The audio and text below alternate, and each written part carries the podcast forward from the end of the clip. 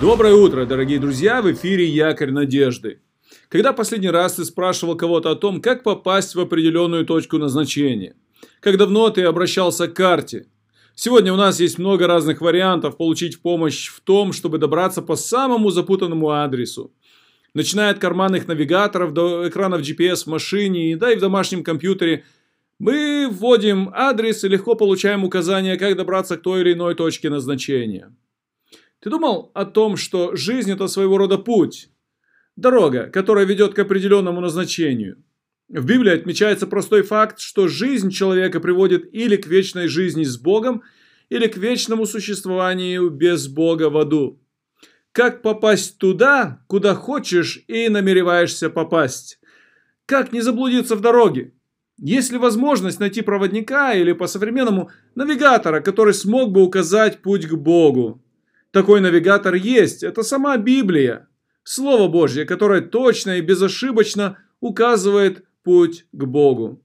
От человека требуется, во-первых, ступить на этот путь, ведущий к Богу, а затем, пользуясь водительством Слова Божьего, твердо и уверенно продвигаться к цели. При этом, несмотря на бури, штормы, туманы и прочие неблагоприятные условия жизни, мы продолжаем рассуждать над псалмами. И сегодня я хочу предложить поговорить еще об одном жанре. Это псалмы Божьего закона или псалмы Тары. Эти псалмы провозглашают важную истину о том, что закон Божий или по-еврейски Тара – это верный путеводитель к Богу.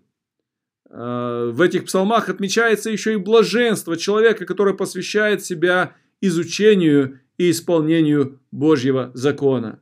Кстати, самый длинный псалом в Библии, это 118-й псалом, принадлежит именно к такому жанру псалмов, псалмам Божьего закона. Автор этого псалма необычайно талантливый человек, потому что он написал этот псалом в форме акростиха. Как я говорил ранее, акростих – это когда каждая строка в поэме начинается на следующую букву алфавита.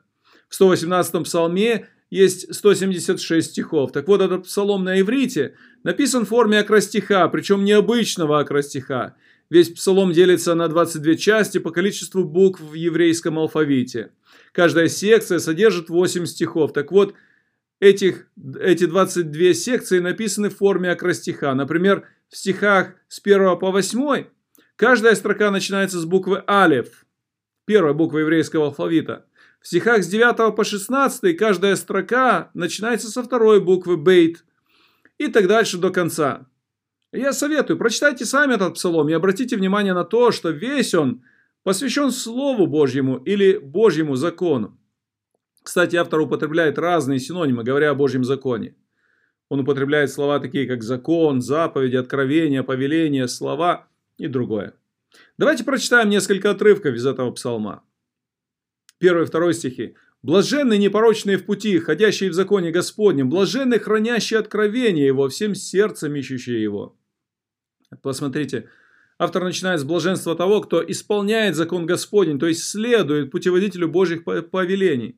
Такой человек не блуждает в потемках. Дальше мы читаем 118-й псалом, этот с 97 по 100 стихи. «Как люблю я закон Твой, весь день размышляю о нем. Заповедью Твоей Ты содел меня мудрее врагов моих, ибо она всегда со мною. Я стал разумнее всех учителей моих, ибо размышляю об откровениях Твоих. Я сведущ, более старцев, ибо повеления Твои храню». Дальше в 103 стихе по 105 стихе он говорит следующее. «Как сладки гортани мои слова мои, слова Твои, лучше меда устам моим. Повелениями Твоими я вразумлен, потому ненавижу всякий путь лжи. Слово Твое – светильник ноге моей и свет стезе моей. Пожалуйста, обратите внимание, насколько четко и ярко он использует метафоры. Это Слово Божье или заповеди Господни, это и мед, это и светильник ноге, то есть это и приятно, и в то же время практическая польза от освещения пути. Далее, в а, последнюю часть, которую мы прочитаем сегодня со 128 стиха до 131, посмотрите, как псалмопевец говорит. «Все повеления твои, все признаю справедливыми. Всякий путь лжи ненавижу, дивны откровения твои, потому хранит их душа моя. Откровение слов твоих просвещает, вразумляет простых.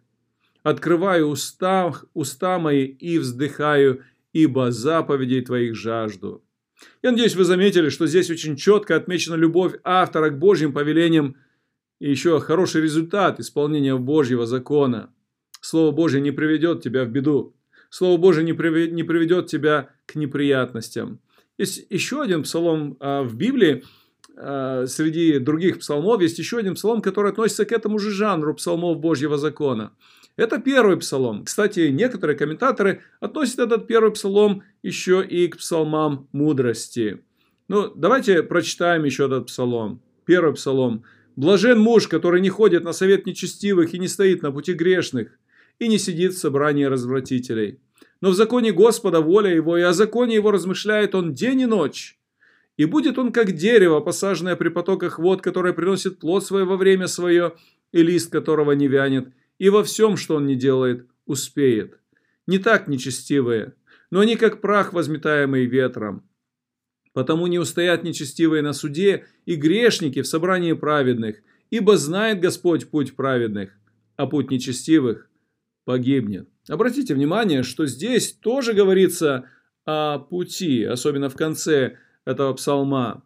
Сегодня я хочу напомнить тебе очень простую истину о том, что Бог уже позаботился о тебе, чтобы у тебя было руководство в жизни, чтобы у тебя была навигация для жизненного пути. Однако весь вопрос в том, насколько ты будешь следовать этому указанному пути. Ты или пойдешь согласно Божьим указаниям, и это приведет тебя к Богу, или же ты пойдешь в другом направлении, и это приведет тебя к вечности без Бога. Выбор за тобой.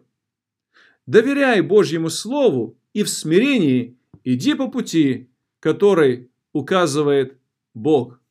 Благословений тебе в сегодняшнем дне.